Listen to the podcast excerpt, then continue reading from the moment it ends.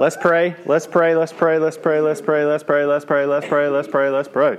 Lord, thank you for this time. Thank you for these kids. I love them so much, but I know you love them so much more. Uh, please speak through me and help us to pay attention, but also have a good time, participate, talk amongst one another about your word.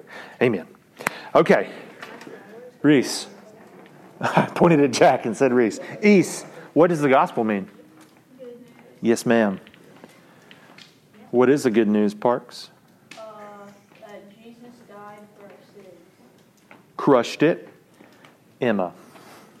What was the question? I hadn't said it yet. so, why did he die for your sins? Jesus. So that we could. Wait, is this the question I always answer? Am I going to tell you that? So we can live here. Wait, no, so we can be forgiven of our sins. Presley. So we can live here abundantly and there eternally. My girl. Oh, I didn't know that was the question. Well done. Emma, that was your question.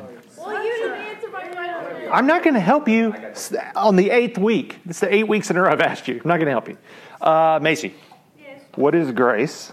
God's undeserved mercy for sin. I'm so proud as a person right now. All right, David, coming back to you again. You, answer, you already answered half of this question. We're talking about, hold on, let me phrase it so that everyone can hear it. What are the two reasons Paul wrote this letter to the Ephesians? One, uh, true, the, uh, discover their true identity, a new identity, their new identity as Christians, as the church. and Two. was it like the power of God? The power of the gospel. So close, I'll give you half credit. Thank you. Now, who was the original audience? The church at Ephesus. Good job. And Elizabeth, where was Paul when he wrote this letter? Jill. Is your name Elizabeth? Very good. So he was he was under incarceration, but specifically he was house arrest. Why was he under house arrest? Preaching the gospel. Yeah, well done. Well done.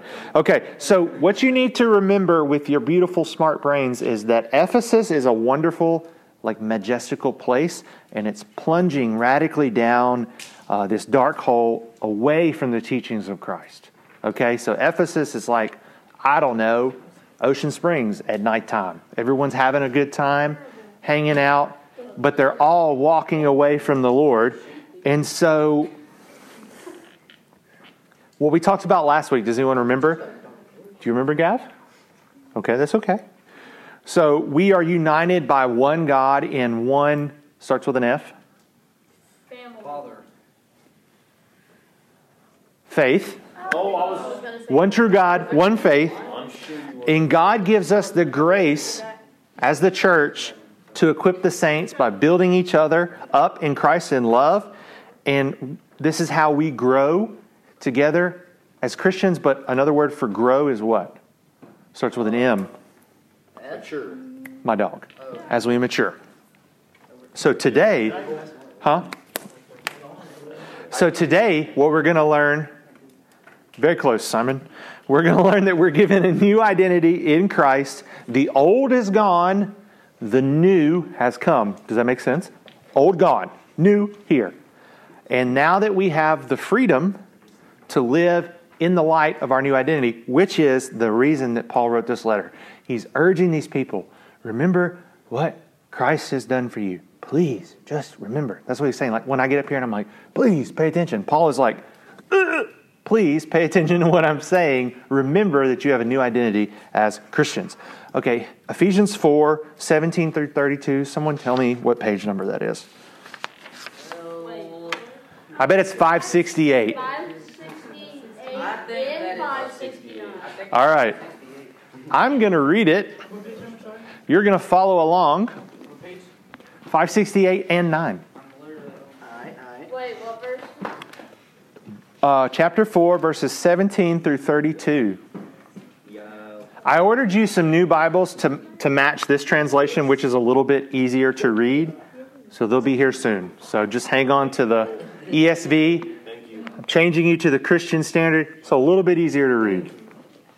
So that's what I'll be reading from. So just pay attention. Remember, when I read God's Word, be respectful, not necessarily to me, but to God's Word. So what's the what's the title of this? Uh, what's it? Okay. Thank you, Griffin. What is it, Maddie? The new life. Is that what it says? Called a new life. Yeah. The new life? Okay. I got I have living the new life. Here we go. Therefore I say this and testify in the Lord, you should no longer live as the Gentiles live in the futility of their thoughts. They are darkened in their understanding, excluded from the life of God because of the ignorance that is in them and because of the hardness of their hearts.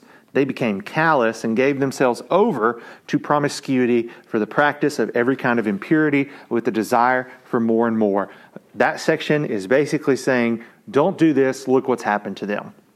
So he then transitions and says, but, little transition word there, but this is not how you came to know Christ, assuming you heard about him and were taught by him, as the truth is in Jesus, to take off your former way of life, the old self that is corrupted by deceitful desires, to be renewed in the spirit of your minds, and to put on the new self, the one created according to God's likeness in the righteousness and purity of the truth. So, some verses he says, hey, do not do this because they've turned away from God. But if you listen to Christ and you learn from him, you are going to put that away. And then he doubles down on that with another connecting word. He says, therefore, putting away lying, speak the truth each one to his neighbor, because we are members of one another. Be angry and do not sin. Do not let the sun go down on your anger, and do not give the devil an opportunity. Let the thief no longer steal. Instead, he is to do honest work with his own hands so that he has something to share with anyone in need.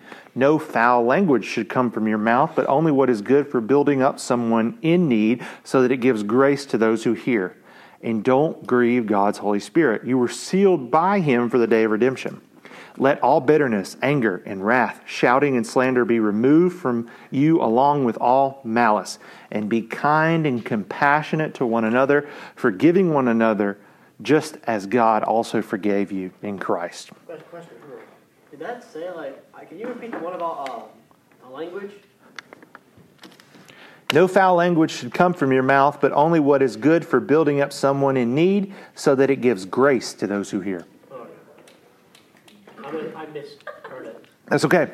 Okay, so verse 17 says, Therefore, I say, what does verse 17 say? Someone read it to me.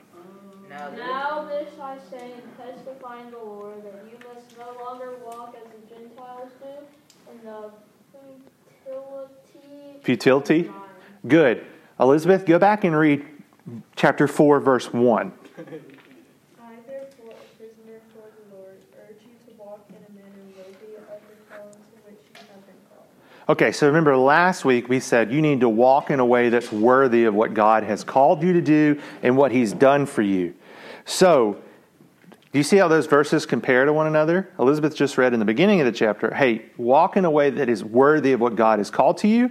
And then he says in verse 17, actually, I testify you should no longer walk in the way of the Gentiles because they walk in futility and have been turned over to their thoughts, the futility of their thoughts. So, if we are to be believers and we are to walk in a way that's worthy of God, then we have to turn away from what Gentiles do in the futility of their minds. Now, again, we're, we have to put in our minds 2,000 plus years ago in Ephesus where there are Jews and there are Gentiles. Now, here, we're all Gentiles es- es- essentially, right? Because none of us are, as far as I can tell, Jewish by birth or ethnicity. But in that day and age, remember there was a lot of confusion. A couple weeks ago, we talked about what? That Christ died for just the Jew? What? Everyone. He died for the Jew and Gentile alike. Well done. So we have to remember, we have to put off our old ways. So, in according to verse 18, why have these Gentiles been alienated? Does yours say alienated? Mine says darkened. Okay, so why have they been alienated due to their darkened understanding? In that verse, there is a because. What does it say? Because of their ignorance that is in them due to the hardness of their heart. Yes, because of the ignorance and sin in them and the hardness of their heart, they have been alienated from what? No, from God, from the life of God. So he's saying, hey, not only are they walking in another way, they are outside of God's love and life. So, do you think if you live in unrepentant sin, No, we do all realize that we do sin. Yes. Maddox sins, I sin, Christine sins, Parks sins. But there's a difference between those that have been saved by grace and those that are unrepentant in sin. So if you are unrepentant in sin, do you think you can please God? No, by a, you cannot please God by any undertaking, right? Now, the difference is that we talk about justification, that even though we do sin, when God looks upon those who is saved, he sees Jesus. But we're going to continue to sin, you and I, right? Hopefully less and less. And but unrepentant sin, these people that are hardened by their hearts, their darkened minds, they cannot please God no matter what they do. Now in verses 22 through 25, Paul takes on this interesting thing where he describes the old self and then he describes the new self. How does he describe the old self? Some alliteration is there. Deceitful what? Deceitful desires. What does that mean, Macy? What do you think that means? Wanting bad things. Like you, you like your your desi- your desires are so so sinful that even your desires deceive you. Like you think it's good, but it's actually very bad for you. Um, and so people that get trapped in sin, that's what they think. Well, it doesn't necessarily mean just bad things, right? Yes, you're exactly right. If you were in church Sunday, Dr. Mike talked about sins of omission, things that we ought to do that we don't do. And so we could deceive ourselves like, oh, I'm a Christian, but I don't really need to tell others about Jesus. Do you find that anywhere in the Bible? No, you don't. So that would be a sin of omission where you are deceiving yourself, a deceitful desire. And so that's the old self. Now, well, how is the new self described? Created after the likeness of who? God. Righteousness and holiness. What do you think that means, Macy? I mean, Emma, I'm sorry. You were made like him, so What was that, Emma? I'm sorry. You can say whatever you're thinking. I'll help you. What do you think it means to be in the likeness of God in true righteousness and holiness? try to be like him. Yeah, to be like Him. Now, we can't be God, but we can be like Him. Um, so he makes it very clear that there's a new way of living and there's an old way of living. Now, 25 through 32, remember in the first, the first part, he says, hey, don't walk like this. Instead, do this. And then he gives this long list of things to do. So in 25 through 32, he says, put, put away falsehood. So he starts with a negative, then he offers a positive. What's the positive? He says, put away falsehood. Let each one of you speak the truth with his neighbor. Yes. So he says, old way, false. New way, be honest. He says, be angry and do not sin. What does that mean? Do you think it's possible to be angry and not sin? Uh, like, don't physically do anything. Be like passionate about it. Is Like Yeah, elaborate, David. I don't know. Okay. You elaborate, Griffin. Huh? To control yourself? To control yourself. Do you think you can be righteously angry? Do you think With the tables. Yeah, right? Right? Very great example. Biblical example. Jesus walks into the temples. Hey, Jack, let's let's not draw on people. So Jesus walks into the temple. People are defa- defacing his temple by exchanging money, exchanging goods. Jesus flips the tables, right? He's righteously angry, but he doesn't sin. Um, and so there are times in our life. Now, it's much, much harder for us. I'll come to you in just a second. But if, if the Bible says it, it is possible. Yes, David. How does that work? Being righteously angry. You know, I don't know that I have. I wish there was a parent in here to help me, but um, I mean, I'm given to anger. Um, I think all of us are probably good at being angry if we were honest with each other. But um, you know, I've seen, I've seen someone say something to April and me defend her. Um, now this happened. This wasn't like we were out in public. This just happened at a family gathering, and I was just like, I don't, I don't like what you just said. You know, I don't appreciate that. I think it's wrong. I don't think you should say that. I was angry, but I didn't sin at that person by saying like you, you idiot. Like I, I'm going to beat you up. Like I can't believe you said that. I just said like I don't appreciate what you said. It was wrong. Um, and um, okay, I'm sorry. You know, but it would be very different if, like, if you said something to me And instead of that way, like we escalated it, right? We could easily take it into sinful areas by calling each other names, you know, being rude to one another. I'm not saying that's easy. I only have one example in my 34 years where I think I've done that correctly, but that's it. I mean, and of course, I think Bubba and Griffin were, were very right to point to what Jesus did as our perfect example. Now, it then turns around and says, Do not let the sun go down on your anger. What do you think that means? Uh, do not, Don't let it break your whole mood. no, Maybe, maybe day, kind of? I don't know. maybe, don't let, don't hide it. maybe. Because the more you store up, the more, oh, like, for instance, like, let's just say people are gonna getting you, like, people, like, say people are making fun of you and you're getting more and more mad. hmm And you build that all up, eventually if someone may, like, be nice to you or you, like, lash out at other people besides the people that, and it can Maybe. affect other people. Maybe. Caroline? just gonna say, um, sin in your anger. Sin? Um, Yeah. Okay. Like the sun is like light, so like you're righteously angry, but if the sun goes down on it, then it's turned to darkness, so like sin, and like don't let it get out of hand, basically. Maybe. Don't hold the anger for long, like, pray about it. Yes, yes. So all of you were not incorrect, but I don't know if you've ever heard this. And again, it's such a key thing when you're married, so it's kind of unfair that I'm married and I like don't go to bed angry. You ever heard that? Like don't go to mat, like don't go to bed angry at your siblings, don't go to bed angry at your parents. Deal with it that day. Don't carry it to the next day. And so eh, now is that easy? Is that easy for us? No, that's especially if someone really offends us, it can kind of stay there for a while. And even me too. All right, now I uh, now if you take if you take those two things about anger, where it says, "Be angry and do not sin," do not let the sun go down in anger. What's the next thing that he says? Verse, the second half of verse twenty six. No opportunity for the devil.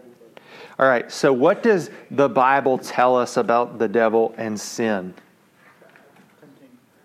It is tempting that he's like a what? A roaring Lion, lion crouching, waiting to devour us. Now, that's not very happy language, right? The, de- the devil is like a crouching lion waiting to devour you. Okay, that's, that's very clear. And so, what this Paul is saying, hey, don't give the opportunity, don't give the devil any opportunities. So, how might that look in our life, Maddox? Like, if we don't, we don't want to give the devil any opportunity in our lives, what does that look like? pray. Oh, wait, wait, wait, what do you mean? I was going to let Maddox try. Oh. What do you think? Like, if you are, and I'm just saying this, this may not be true, okay? And if it is, I'm not picking on him. But say Maddox curses a lot. I'm not saying you do. Look, I've had trouble with that in my life, so I'm not, I'm not getting onto you. I'm not getting onto you. But if that's true for Maddox, how would I work at not giving the devil opportunities for you? you? How would I? How would you not give the devil any room in your life for that? I don't, I don't know what you're, like, Tough question. I don't know what you're trying to say. Um, does that make sense? Not making sense? I, I, I understand, I can answer it. I understand. So, so let's just say any any of you struggle with foul language, which is mentioned in here, and you don't want to give the devil an opportunity for that to continue. What would you do? What would you think about doing? Pray about it. Maybe surround yourself with things that don't, like if you're music, like your music, and, and and sometimes we can't control what our friends say. Sometimes we can't. But maybe the music, the television, what we consume, maybe change the way that they speak. We do have control over that, yes? Yes, we do. Well, I know it's not always the goodest, best way, but like I also like to use like not like close words, but like substitute words. Yeah, I'm not a fan of that, but I, I love you. So uh, I'm not. I do it too. It's not. It's not. Uh, anyways, okay, moving on. Um, now, what about letting the thief no longer steal? And then we'll move on. I'm taking a lot more time here than I'm planned. So, in this passage, Paul is giving a lot of these things that you shouldn't do anymore. But is he saying, like, if you do these things, you're doomed? No. No, he's saying if you do these things, stop doing these particular things, then do these things. So he's saying if you have Christ, you can do away with what you used to do and do other things. And that's none clearer than in verse 28, which says, Let the thief no longer steal. Okay, that seems honest, right? We have that in the Ten Commandments. But then, not only is he not stealing more, he gives his things that he earns to other people. Well done, Macy. Very good. Like he he then goes from theft, thievery, dishonest to and he says he is to do honest work with his own hands. All right? So to do your own work, work for yourself, do your own homework and then share graciously with others what you have cultivated through your own hard work.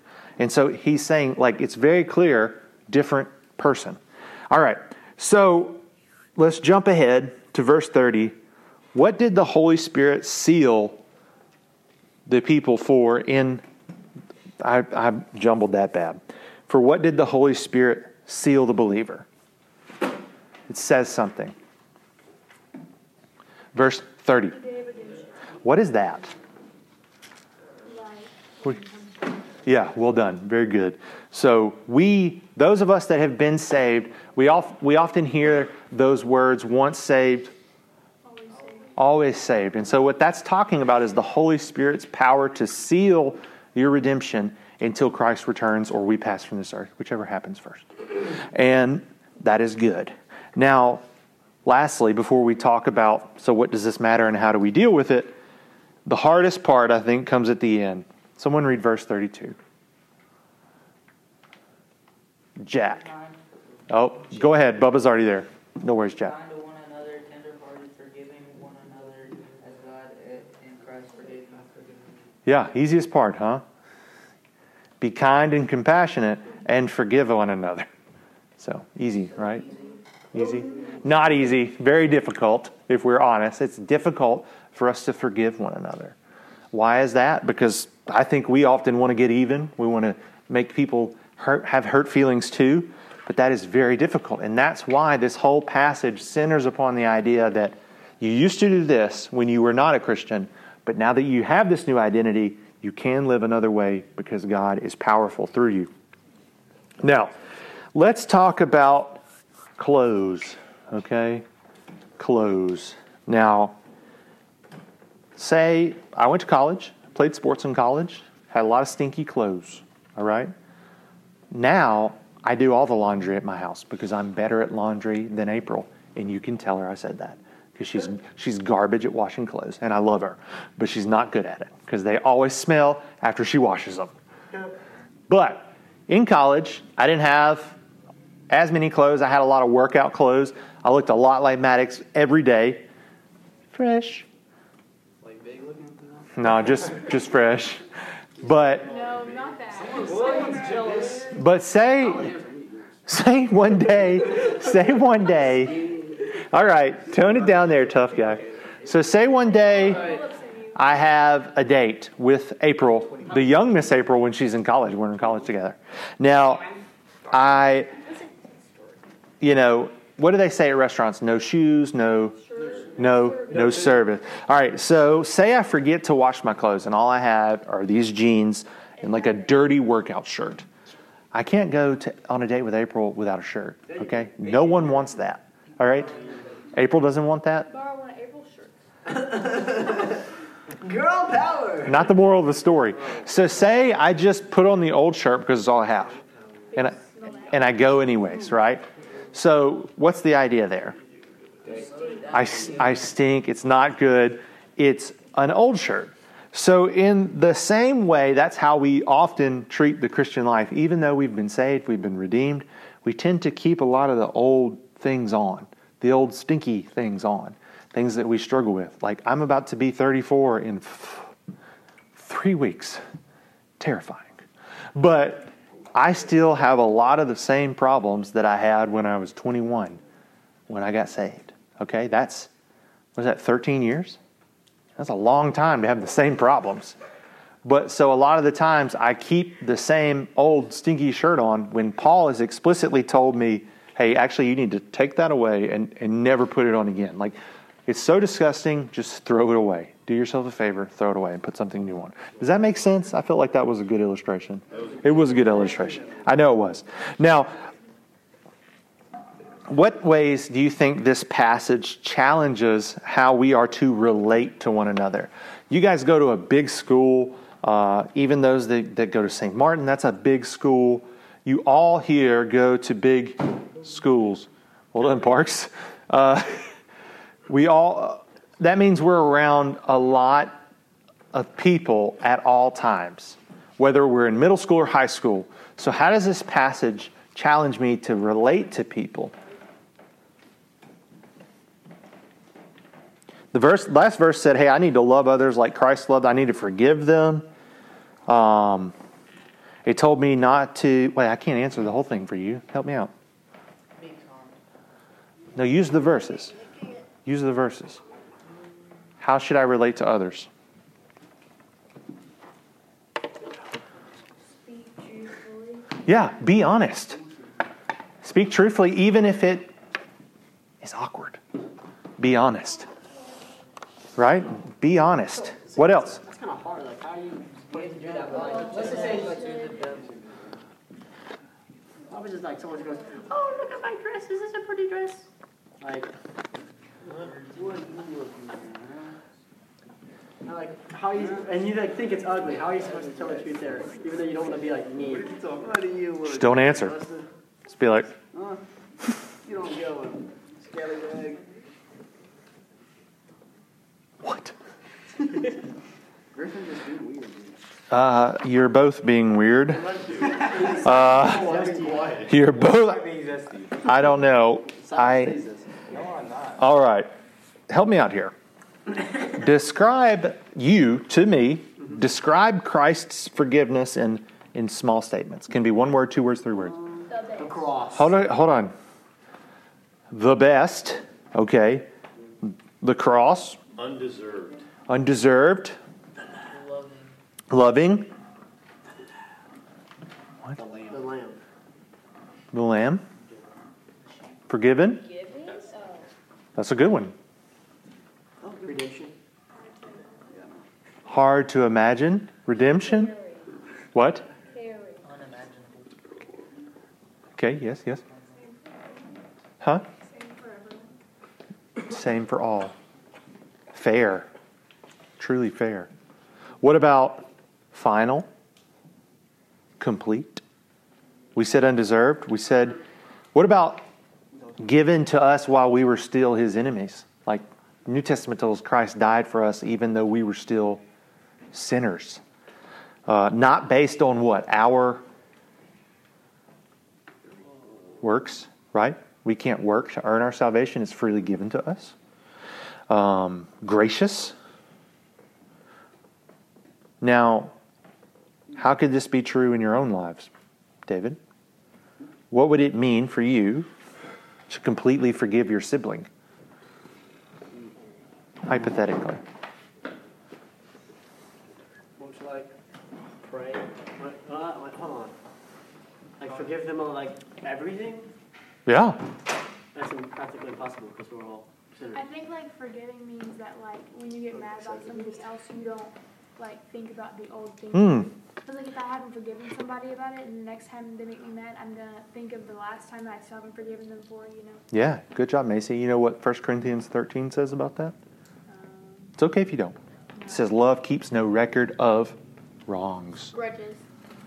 What? No. Oh, don't hold a grudge. Yeah, it basically says that as a paraphrase. So you're, so you're right. For, order us to continually be forgiven, we can't keep a record of wrongs, which is ultimately a highlight of Christ. Because does He keep a record of your wrongs? No, the, the Bible tells us He He removes your sins as far as the east is from the west. Now, how far is the east from the west, Simon? Like um, a million miles. A lot of miles. Undescribably, right? When does the east become the west? Don't know. That's how far God has removed your sin from you, east from the west. I don't know when the east becomes the west, west becomes east, sweest. I don't know. I don't know. Far. Very far. All right, so let's talk about why this matters for our life. Now, what are some places in your life, Gavin, that you're most tempted to think and act like the world? Just think about this. Now, this could be personal, so you don't have to answer it out loud. But do you know why I lecture you on the music that you listen to? Because it's of the world. Now, does that mean I only listen to Christian music my whole life? No, it does not mean that. But it does mean that I try to actively screen what I do listen like because whatever I put into me, whether it's media or music or social media or TV, it's going to influence me as a person. We are made that way. You can't, you can't consume something. You can't eat a thousand Big Macs and then all of a sudden be surprised you're really unhealthy, right? You can't just be like, I'm going to sue McDonald's because, golly, they made me very unhealthy. Like, no, you ate that.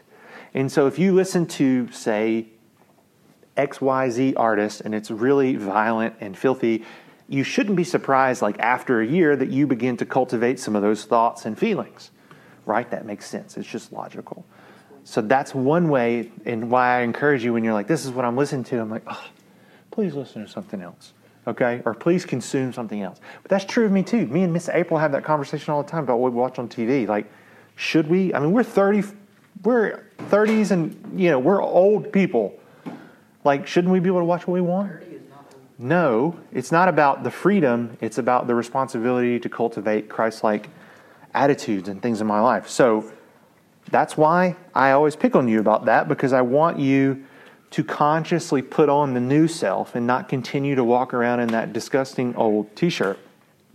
Now, what might it look like, Kate, to seek opportunities to encourage one another with your words?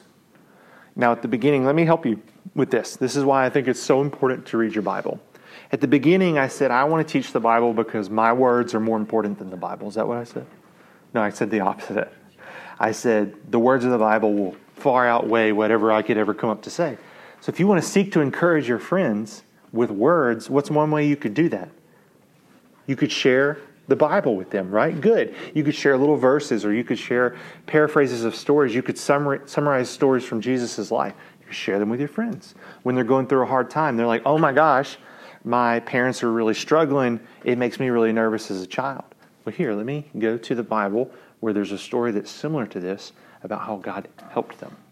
And so we can always encourage one another with the words of Scripture because you know what? We're pretty un. Uh, let me just use the example when, like when April and I lost the baby, a lot of people said things that were not helpful, right? They just didn't, they, they didn't mean to. Now, a lot of you, um, everyone in this room was great. You just, you hypothetically put your arm around us and just said, I love you. And that's all we needed. But a lot of people said silly things like, oh, better luck next time. Like, you know, that's not helpful, is it? No, they meant well. They meant well. And sometimes you have to listen to people's hearts instead of what actually comes out of their mouth to understand that sometimes people just don't know what to say. So if you never know what to say when someone's hurting, instead of trying to come up with like Christine's like sitting there fumbling with words, like what should I say? What should I say? Just turn to the word and let God say it for you because He will not mess up, unlike us. Now that is, I've often told bad advice, right? I give bad advice sometimes. Mm-hmm. Very well. Thank you, David. Now, last question. Why is it sometimes hard to forgive, Simon? Take you can start that with us. Because it hurts your feelings. Because they hurt you first. Okay. What else? Very good answer. Honest. Yeah. It makes you feel that they have no respect for you. Mm. So it's hard to have respect for somebody that doesn't respect you. Mm. If it's something that you were right about, but like they like that caused the argument. They still wronged you. Yeah. you That's very that's that's always a potential. You could in fact be in the right, but someone may still choose to sin against you. But we're still called to forgive those people. So all these reasons make it exceptionally difficult. Like if me and Jake get in a fight and Jake is right, and I'm just like I want to make Jake feel bad, I could still choose to do that and sin against him, and that would be wrong. But it, Christ still calls him to forgive me, which would be hard for him to do. Which would be hard for him to do.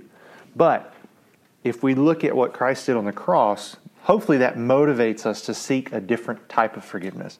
Because if you think about all the bad things that you've done, which I've done worse, so just don't be like me. But all the things in this room that we've all collectively done wrong together, Christ still died for us. He still chose to. And that's amazing. That is just like one of those moments where you go, right, Jack? You can't believe it that Jesus would die for you even after you repeatedly did something wrong. He's like, I still love Jack. I still love Simon. I still love Jake. I still love Andrew. so much that I would give my life for them so that they might love me in return and be with me forever. And that is, is incredible. And so once we put off the old self and embrace truly what Christ has done for us, then does it always get easy to forgive people? No, it's still a struggle, but it's we must daily take one little step towards remembering to be more and more like Christ. So, main takeaway, we have been, and this will be it, we've been given a new identity in Christ. The old one is gone. For those of you that have called upon his name in salvation, the new one has come. And we've now, in this new person, being created in the likeness of God, we are to live our lives in that new identity, which is why Paul wrote this book. And that's amazing. That should encourage you if you know Christ. That should really encourage you. And if you don't, we can always talk about that. If you're like, I'm not sure if I know Jesus, if I've been forgiven of my sins, come talk to me. I would love to talk to you. Would love to share the gospel with you. This is a place for where I want all of you to be Christians and grow in your faith and grow up and be healthy adults and live good lives and get married and have kids and, and build beautiful communities. I want all of that. And then one day, like I said, when I'm a little old man and I die, I want you to come back. He was a good man too. All right? You just promise me you'll try to come. All right? You don't have to, but just try. But uh but God has so much in store for you. I promise that that even if your life is really good right now, or it's really bad, or it's somewhere in between, Christ can overcome that. All you need to do is turn to Him.